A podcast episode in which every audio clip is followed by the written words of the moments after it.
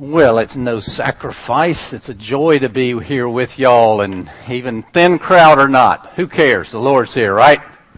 Okay, and I can just picture Paul down in Haiti. Our church supports a mission in Haiti and I'm telling you, they're sweating bullets. You think it's hot here?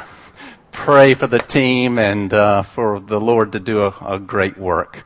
Um, our message today comes out of Mark chapter 6 and you know, we're familiar with water, right? And yet I have a hard time relating to this danger scene on the water. Now, y'all wouldn't think anything about running up and down the intercoastal or up to Wilmington or out to the, you know, Cape. Uh, why is it that we don't fear water?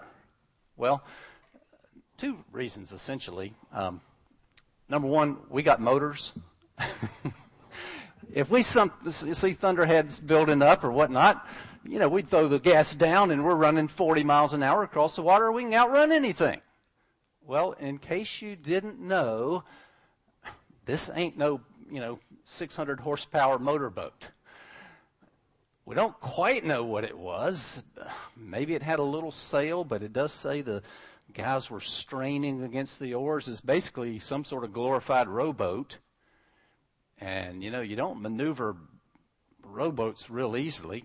Half of us can't, you know, maneuver it when it's just us paddling, much less with, you know, eight or ten other guys trying to coordinate that and you know, waves are crashing over the front and it's the other thing, reason we don't fear scenes like this is we don't ever go out at night. Or if we do, we got generators and whole nine yards and spotlights, you know, with 15,000 amps or whatever, you know, to shine. You ever seen one of these little biblical lamps? They're about that big, and they do well if you can see two feet or three feet in front of you.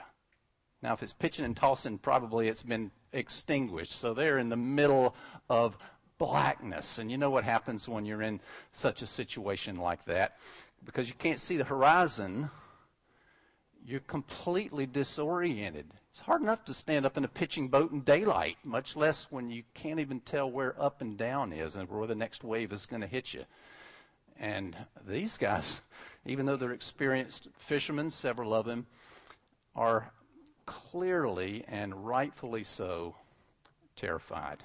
Now, you're probably not going to be in a nighttime situation without a motor. But you will experience profound disorientation and, and disequilibrium when some storm of life descends upon you. The economic collapse, you lose your job, child is born with a birth defect, or any number of things that, that can rock us to the core and, and make us think, well, you know, I'd had hopes that Christ was going to make a difference in my life, but here we are. Well, this is great. I knew he'd be like the rest of the things I put my hope in, and, and we can panic like these disciples did, basically. God has given us this passage to instruct us in a number of things. The two principal things I want us to look at this morning is why does he give us, uh, why did he give the disciples a situation like this, and why did he does he allow difficulties in our lives? Number one is simply to mature us, to grow us up in the faith and make us stronger. But this passage also gives us insight into how to handle situations like this when they do come along. And I don't quite know where this congregation is, where you are as an individual, but if you don't need it now, take notes because at some point you will need what is laid up in this text. Now, let me just give you a little bit of background. Um, difficulty is coming on to mature them why is that? Well, they're about two thirds of the way through the three year ministry of Christ here. And um, pretty much up until now, uh, they've been on easy street. And been wandering around following Jesus.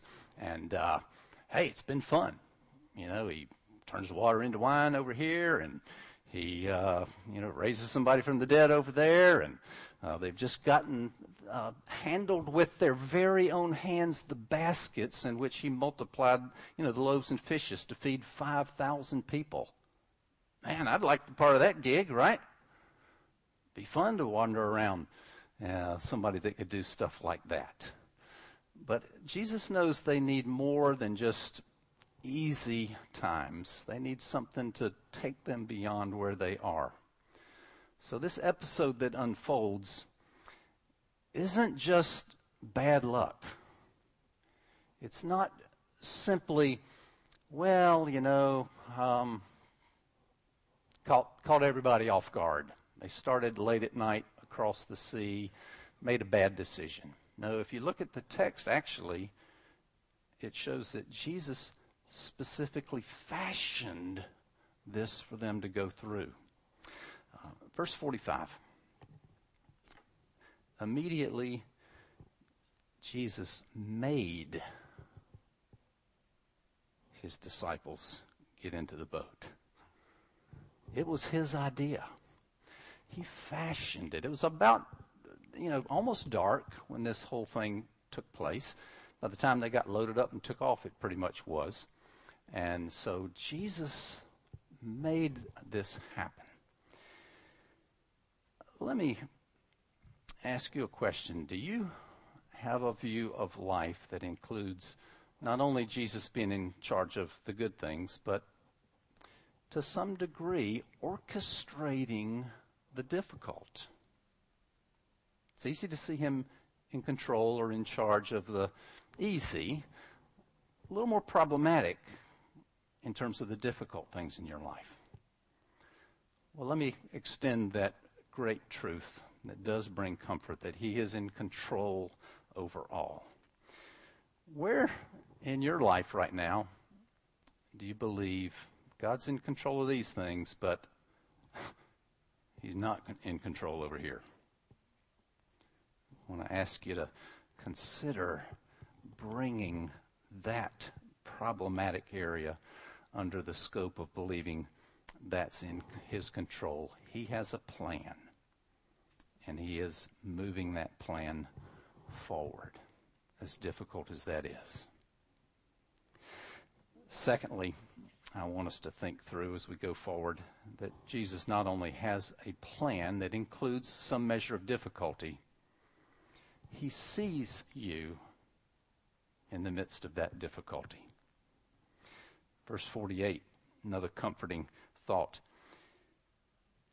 Jesus was up on the mountain praying, but he still at the same time saw, he saw the disciples straining at the oars because the wind was against them.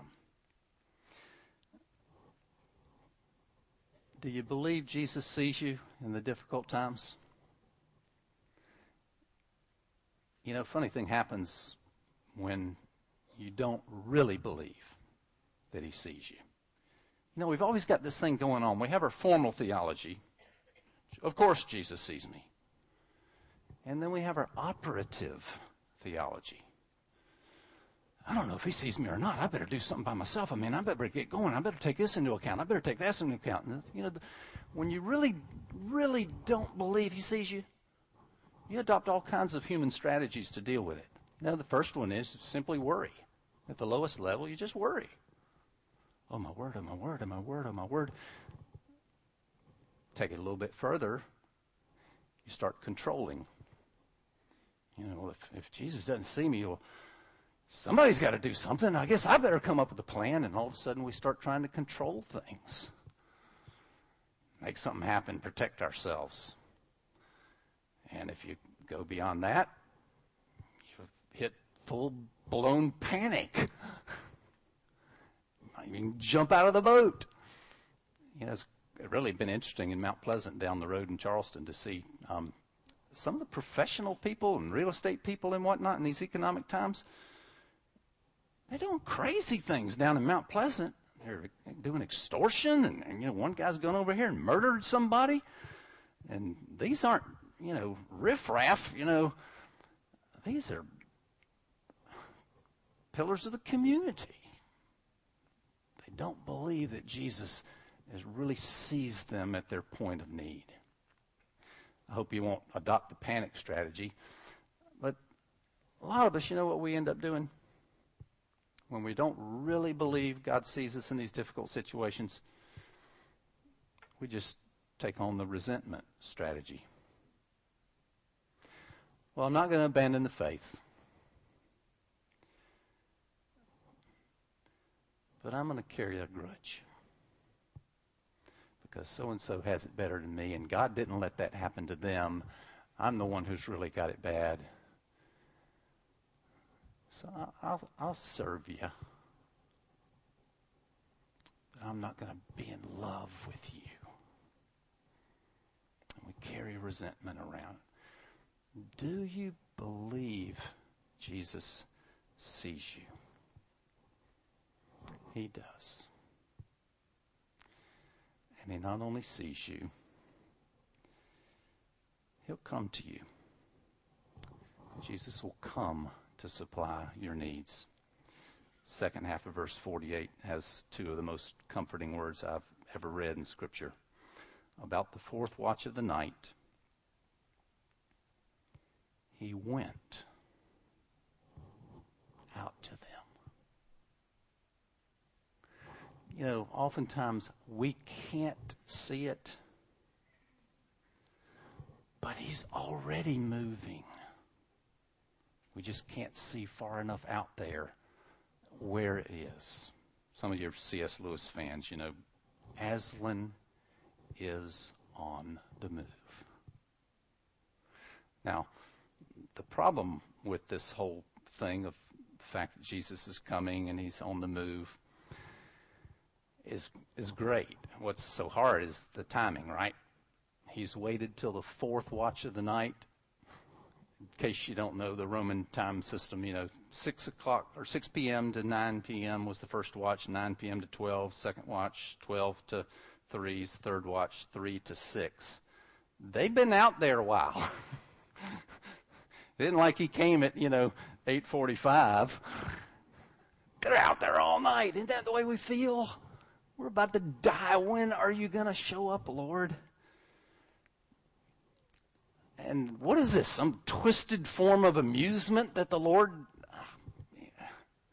just kind of kind of boring up in heaven, so he puts his people through hard times and just watch the show. No.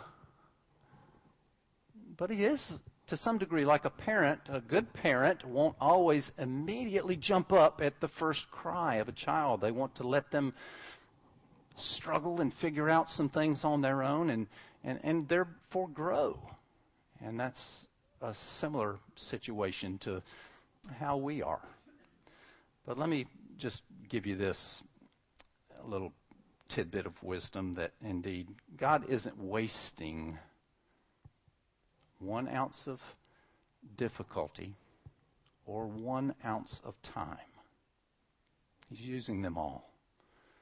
My wife and I, you know, have a good group of young couples just like that, and I know your moms are out there and you see your little your little Johnny's having a tough time at kindergarten, or you know he's not learning his ABCs by the time he's two. He'll never read, or whatever.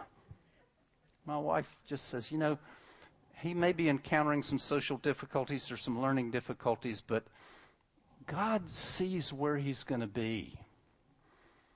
And he has to go through this in order to be what God wants him to be here. And whatever you're going through that's difficult, God has to have you go through that in order to make you what he wants you to be afterwards. So then you can minister to those who are going through similar things as well. But God will come to you I trust you believe that. And yet I do have to ask, where have you given up hope that he'll ever come? Seriously. There are areas we have hope for him coming and doing something about. And there are areas where the dream of his coming has all but died. Let's turn from that unbelief based on this passage to saying, I will continue to wait even unto the fourth watch or dawn and believe that God will come. And it's so wonderful that when He does come, He will speak to your fears. Verse 51.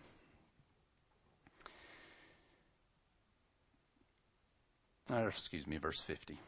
Uh, they were all saw Jesus come. He appeared like a ghost. That's a little bit odd, but remember it's dark. And remember you got salt spray in your face and you see something out there. You don't quite know what it is. So, you know, let's give them the benefit of the, the doubt in terms of um, the time frame.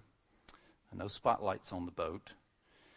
Um, but when he comes, immediately he spoke to them. And he said, Take courage, it is I, don't be afraid.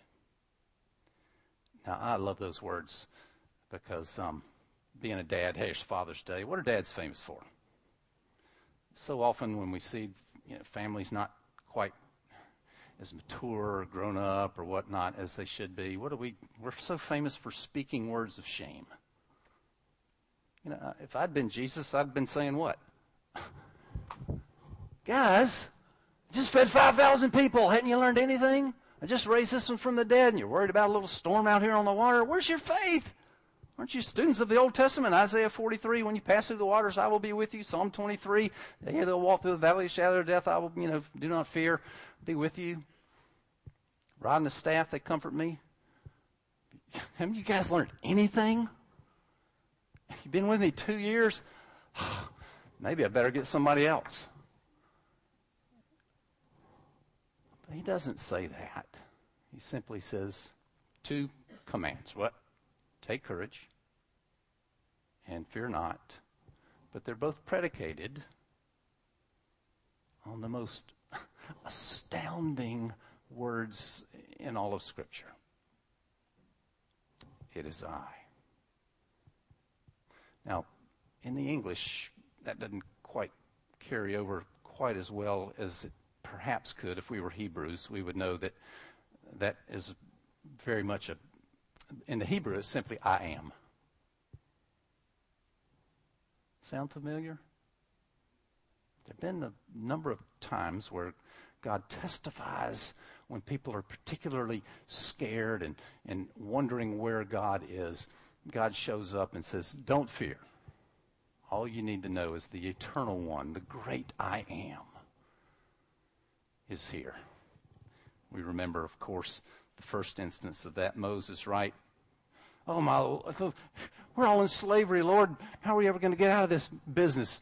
And God, you know, comes to Moses and says, "Go over and tell Pharaoh, to let my people go." And he says, "Yeah, right." Um, and God, of course, says what? I will be with you. This will be the sign to you that it is I who have sent you. Later, the psalmist is wondering about will this, this world ever be set right? Will the wrongs be made right? Who's going to judge this? There's so much injustice in the world. Psalmist speaks, God talking says, It is I who judge uprightly. It is I who hold the earth's pillars firm. Isaiah um, you know, great captivity is about to unfold. God's purposes seem to be falling apart for Israel. God adds, Therefore, my people will know my name. Therefore, in that day, they will know that it is I who foretold it. Yes, it is I.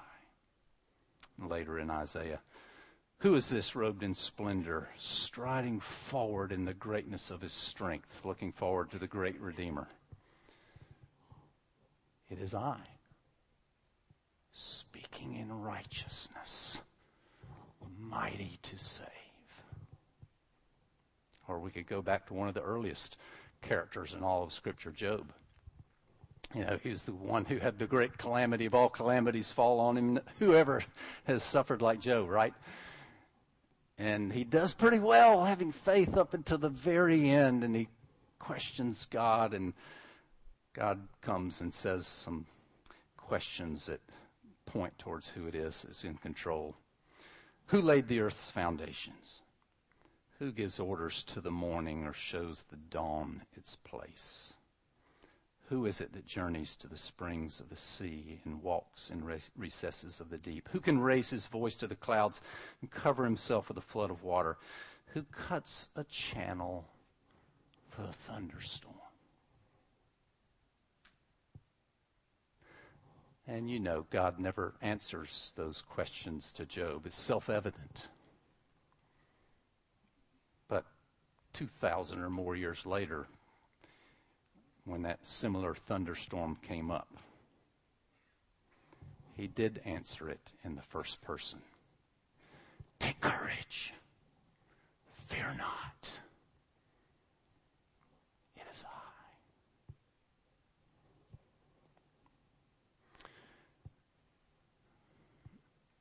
Where do you need such a similar affirmation to steel your soul and your heart against the fears that have been raised. Ask God to speak to you. He will. Now, don't necessarily expect an audible voice, but he'll speak to you. Primarily, the way he does is in his word. And, and you know what this is like, right? When kind of flipping through and you've read this and you've read that before, and then all of a sudden, though, it's like the words of a particular sentence just jump out at you. And you know that message is for you. God speaks to you from His Word. I resigned from my church in January, you know, let go of the tra- uh, tra- uh, not trampoline, trapeze before I had another job. Now, does that make sense in the worst economy in the last seven years? Uh, not particularly.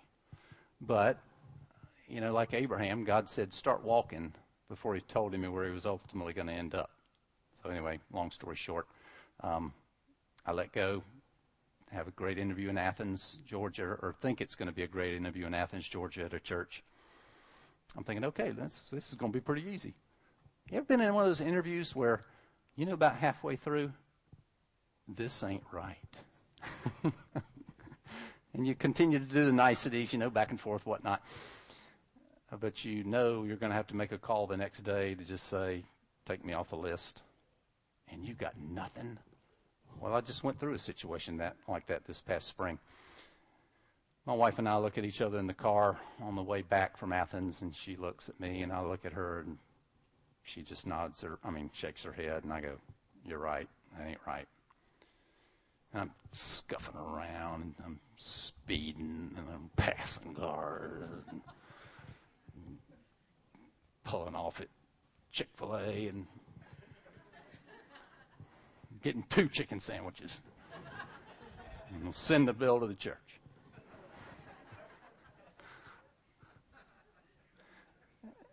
And, you know, I'm thinking and all the, you know, I start hit the worry button. Okay, what am I going to do now? What am I going to do now? I got nothing. I got nothing.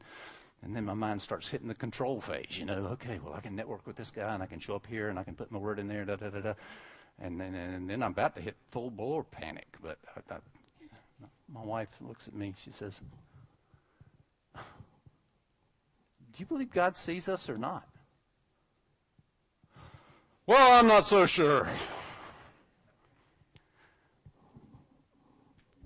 She said, Well, let's maybe let's just read some in the Bible. Well, okay. Like that'll do some good. That's that's exuding. I'm not saying the words, but we don't have to speak the words.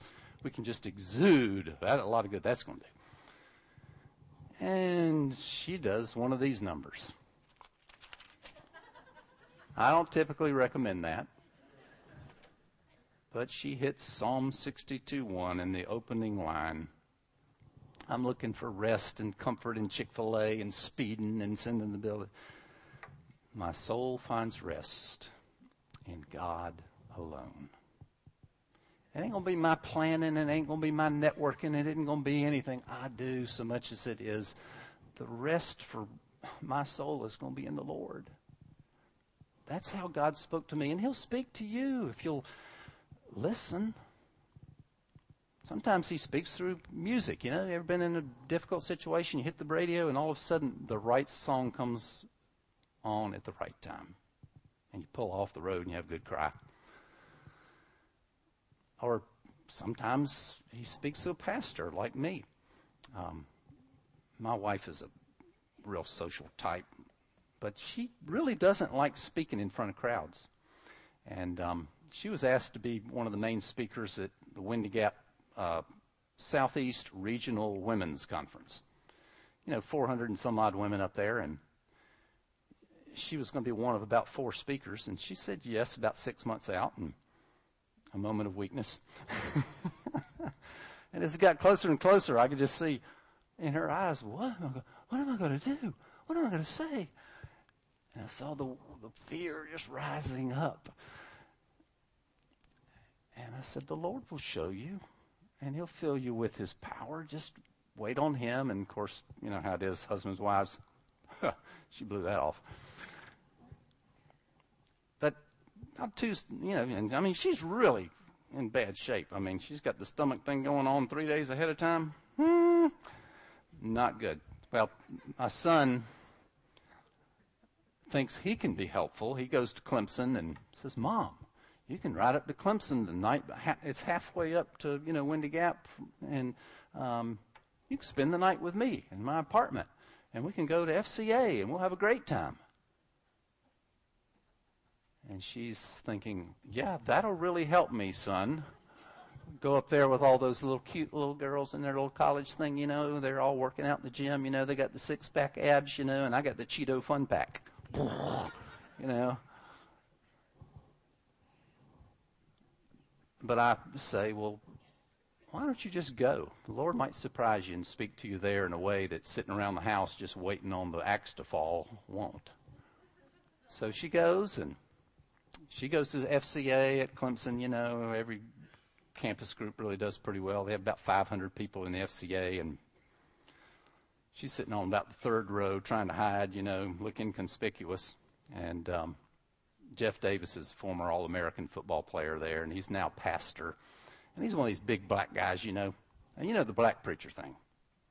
They get to, rock, you know, rocking and rolling, and he's talking about how these college kids need to, to stand up for Christ and not just do the, you know, the drinking and cussing and carrying on thing and and and the, if they indeed are children of God, they have the power to to resist those temptations. And he says, you know, if you're a believer, you got the power. And if you're a believer, you got the power. And he's ramping it up. And then he, he steps out in front of the podium and he, he 500 people, he says, and you, is, is Jesus in your heart? It's my wife. He says, But you got the power that raised Lazarus from the dead. You got the power that raised that, that rolled that stone away. And you got the power that raised Jesus from the dead. Thank you. And she was like, I do, I do, I do. Now, yes, you statisticians in here will say, well, there's a statistical probability of 1 in 500 that I do believe God orchestrated that finger being pointed at her to give her the confidence to speak a day and a half later. It was God's, it is I. It ain't you that makes this thing work. It is Him. And that's where our confidence lies is, is not so much in our circumstances changing. Circumstances may or may not change.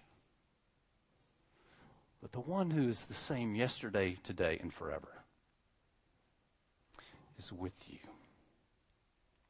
And if you will hang with him through the trials, you'll get to see the last thing that's here. Hang on. I drove three hours. You can give me five more minutes? Okay. You'll get to see not only God speak to your fears, but Jesus amazed you. Now, the disciples had been amazed before, but let's look at this carefully. Verse 51. Take courage, as I, don't be afraid. Then he climbed into the boat with them, and the wind died down, and they were completely amazed. Completely amazed. All right, what does completely mean? It means that previously there'd been some measure of amazement, but now there's a fuller measure, right? Now, they were completely amazed. Why? You would expect what follows to be because the wind and the waves died down. But that's not what the text says here. It says, For they had not understood about the loaves. Previous miracle that had just occurred the day before. Their hearts were hardened. Apparently, they'd seen a lot of miracles up until now, but they hadn't seen enough to completely amaze them. What was it that completely amazed them? This little text here doesn't completely answer that question. We have to kind of go to some of the other parallel passages and flip with me to Matthew 14, verse 33. Parallel account in Matthew, Matthew 14:33. We might as well pick up in verse 32. And when they climbed into the boat, the wind died down. Then those who were in the boat worshipped him, saying, Truly, you are the Son of God. You know, we don't quite know exactly how much the disciples saw when and exactly what point. But they're ready now to acknowledge that he's not just a man doing some pretty amazing things. He's not just a prophet doing some pretty amazing things. Truly, he is the Son of God. Know, when you work through the difficulties that are before you and you believe God sees you and you believe He will come to you, you don't take things into your own hands and you just wait till He finally does show up. You get to see Him do amazing things and show you that He had a plan all along. If you do short circuit that process and just start taking things into your own hands, you don't get to see it. Wh- whatever you're in, that's testing you to the, the max. Leave here today with a renewed sense of waiting on the Lord. Believe that He does see he will show up. He will speak to you, and He will amaze you. My last little illustration to drive it all home comes from the sweet little children's story, Anne of Green Gables. You know that story? I think most of you probably are familiar with it. Uh, Matthew and Marilla are older couple living up in um, Prince Edward Island, Canada. He's getting on in years, needs some help on the farm. Uh, they send off for a young boy to help with the farm chores, and through a clerical error, they send a girl. and um, they think about sending her back through some circumstances. She doesn't go back, and they decide, okay, I don't quite know why, but we have a girl, we're going to keep her. And you know, Anne, she leads them through one crazy adventure after another. At times they're ready to pull their hair out. At times they uh, laugh, but she so enriches their lives. And the scene I'm particularly thinking about, they take her off in the wagon, put her on the train to go off to college, and Matthew and Marilla are riding back to the farm, thinking over the last, you know, 12 years of their life with Anne. And each of them offers a commentary on what was really going on. Matthew kind of folk wisdom type says, Wow. Weren't we lucky, really? Now that all is said and done, weren't we lucky to get a girl? And Marilla says, no. It wasn't luck. It was providence. God knew what we needed.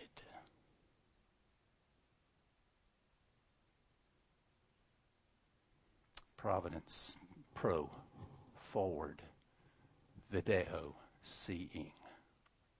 God saw them. And he specifically designed, it was a test to have Anne and to keep working hard. But they waited and saw God's plan unfold. And they saw God bless them in ways that they never would have been blessed. Take heart wherever you are. God sees. God will come to you. God will speak to you and amaze you. Let's pray.